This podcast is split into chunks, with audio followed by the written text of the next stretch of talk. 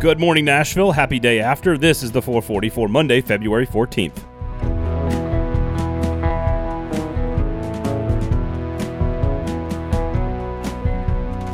Coming up on the show this weekend, there were other sports. The Nashville Predators lost. The Tennessee Volunteers beat the Commodores. Uh, however, we're going to focus on the Super Bowl, of course, because that took place over the weekend. But really, I want to look at the game and how it reflects on what we can learn about the Tennessee Titans moving forward and some of the more intriguing storylines around the game itself. Congratulations to the Rams. The 440 this week is brought to you by Our Kids, the Soup Sunday event coming up February 20th. That's this Sunday at Nissan Stadium. Tickets are on sale. OurKidsCenter.com. It is dozens of chefs competing to try to create the best possible soup in Nashville, and all of the money, all the proceeds go, of course, to benefit Our Kids and the Our Kids Foundation. It's a group of amazing folks that take care of Middle Tennessee children who are involved in, in sexual abuse. So make sure you check it out. OurKidsCenter.com is the website. There are limited tickets available. It is a fantastic event, great fun for all ages. Make sure you check that out. And special thanks to Kingston Group for donating the time on the show today. That's OurKidsCenter.com for Soup Sunday tickets coming up this Sunday, February 20th. Was this the greatest NFL postseason in history? I hate recency bias or being prone to hyperbole, but after one of the greatest and most unpredictable college football seasons we've ever had in the history of the game, we probably just had what has to be one of, if not the most entertaining final three weekends of playoff football that I've ever seen. Four divisional games, all decided on the final play. The Bengals come from 18 down to win on the road against the Super Bowl champion franchise coach and quarterback in the Chiefs to get to their first Super Bowl in over 30 years. Matthew Stafford, in his first season with the Rams, scores 13 unanswered points in the fourth quarter just to reach the Super Bowl. And then there was the actual Super Bowl. There wasn't a ton of scoring in the second half, but the drama was insane. The tension was palpable, but we had a game winning drive and a lead change in the final minutes as Matthew Stafford completed the comeback and, of course, wins a championship, the first he's ever won at any level. No, the number one thing I would take away from the Super Bowl if I'm a Titans fan is that this team, this Titans team, is close and capable. Neither the Bengals nor the Rams are definitively better than the Titans after what I saw on Sunday. Yes, it was a great game, and yes, they have better quarterbacks.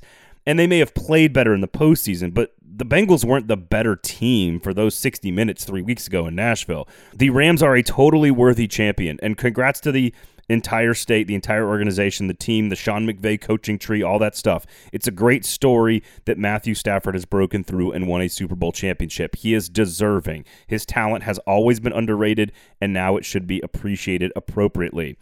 But the Titans aren't far behind. If you want to take something positive away as a Titans fan from the game on Sunday, it's the fact that this team in Nashville is very close. And in fact, I think the Rams are a good story for the Titans to study. They've been knocking on the door, and finally they break through because they went all in and got their guy, Matthew Stafford. I'm not suggesting the Titans should do that at the quarterback position. What I'm suggesting is, is that when you build a really good franchise and a really good team with good key quality components at general manager, head coach, and the roster, and you keep putting yourself in good positions to be a good football team and in the playoffs every single year, well, eventually, if you're good, you're going to break through. And the Titans, I think, are on a similar trajectory. Stay the course, keep getting better, finally tune the roster, and let this team continue to have a chance at the Super Bowl because they keep working the way they are. At some point, they're going to break through.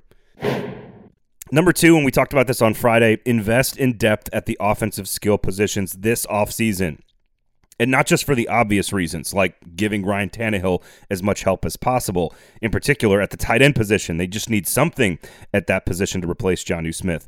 But also, another reason, so that you can force feed A.J. Brown. Cooper Kupp is an elite player, and he won a Super Bowl MVP award on Sunday. And what makes players elite is their ability to single handedly take over a game. And when the Rams needed it the most, Matthew Stafford force fed Cooper Kupp, targeting him directly in triple coverage, using trick plays, running the football with him, drawing multiple key penalties, and of course, catching the game winning touchdown. You know, just like how A.J. Brown took over in the second half against the 49ers on Thursday night a few months ago. In fact, Cooper's 33 playoff receptions are the most in a single postseason by any player in NFL history. A.J. Brown has never had more than 70 catches in a season for a lot of reasons, but he's never had more than 70. Kupp had over 70 catches by week 9 this year. Davante Adams only needed 10 games to get to 70 catches in Green Bay. Brown is almost as good as those guys, if not more physically gifted. But for him to get to that next level and for the Titans offense to reach its potential, and yes, for Tannehill to have a chance at leading his team to a Super Bowl, then A.J. Brown has to blossom into the superstar that Kupp and Adams already are. You want to know why? Because he can. Sure, you have to be careful with his body, but really you need him touching the football 7 to 10 times per game instead of 4, which is his career average 4 receptions per game over 3 years. That number should be double what it is. But to force feed him, you also need to make sure that there are other weapons to take some attention away from the defense, maybe like a tight end perhaps, and some depth to make sure that if he does get hurt again, you have some options waiting in the wings. Invest in offensive skill weapons. Get yourself a starting tight end that makes a difference, that forces defenses to defend him. Get A.J. Brown some support on the outside, maybe even draft another backup behind Derrick Henry. Give some support to Ryan Tannehill, and then force feed your superstars, Derrick Henry and A.J. Brown. Another thing I learned, and I'm not sure how much this matters to the Titans because Randy Bullock was pretty solid this year, but they've had a kicking problem for quite a while. And the Cincinnati Bengals just showed us with a rookie kicker who had the single greatest postseason of any rookie kicker or any kicker in NFL history. You can just get one late in the draft instead of taking Cole McDonald. Evan McPherson was drafted in the fifth round. He was the only kicker taken in the entire draft by any NFL team, and he just had the greatest postseason of any kicker in NFL history maybe use a fifth, sixth, seventh round pick on a kicker who can be your guy for the next 15 years. I'm not suggesting that the Titans go all Sebastian Janikowski here, but you can take someone late in the draft instead of Luke Falk and probably find a solution to a problem that has been a, an issue with your team for a couple of seasons. Anyway, just a small note there. Hey, the state of Georgia, you've had enough for a while, okay? The Atlanta Braves break through and win the World Series. The Bulldogs snap a four decade long national championship drought, and now Matthew Stafford gets a Super Bowl ring. Listen, it's a great story, but sorry, Peach State, that's just too many good things.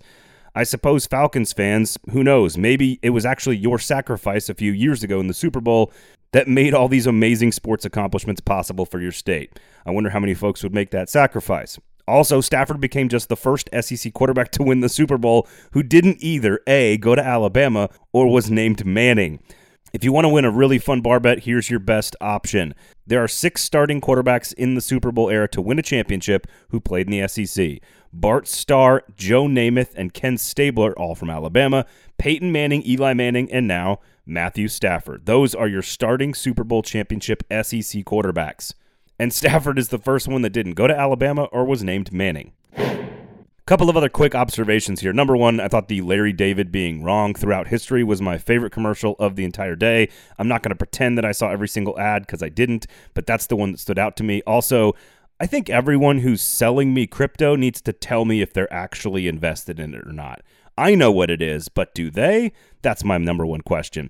And then, of course, the halftime show. I'm 39 years old, and every single one of those songs has been woven into my very existence as a human being in American pop culture and music. Dr. Dre single handedly and West Coast, Southern California rap in particular, changed an entire genre, just the way Nirvana and Pearl Jam changed an entire genre in the early 90s of grunge rock, putting all that crap in the 80s out of business. And I'm sure that there's a lot of people that watch that halftime show that just didn't understand. But what those guys have done with those songs, those musical tracks that are the soundtrack of my entire childhood and upbringing and life at, as a 39 year old, I, I think it is critically important that we take a second to understand exactly what that halftime show meant to millions of Americans. I feel bad, genuinely bad, for those of you who watched that halftime show and didn't understand, didn't appreciate it, didn't get it. Because one kid sitting in his bedroom almost single handedly has changed American culture forever. And he has 40 years of absolute bangers to show for it. And they were on display during that halftime show. It's one of the few halftime shows I've ever been excited about watching, and it absolutely delivered. I thought it was phenomenal. 50 Cent, whatever, take it or leave it. Don't care. I'm not a huge fan. But everybody else, fantastic. Absolutely loved it. Loved the set. Snoop and Dre, man. How you going to beat that? Of course, as a reminder, make sure you go check out ourkidscenter.com. The Kingston Group is donating its time on this show this week to make sure you know about the Our Kids Soup Sunday event Coming up this weekend, February 20th on Sunday at Nissan Stadium, dozens of the best chefs in Nashville competing to try to create the best possible soups in the city. And it's all the money goes to help children of Middle Tennessee. So check out our kids, check out the website, check out what they do. OurKidsCenter.com is where you can get your tickets. That's coming up this Sunday at Nissan Stadium.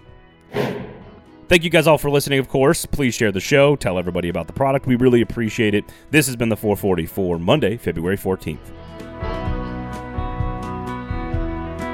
The 440 is a production of 440 Media, written and produced by Braden Gall, music by William Tyler.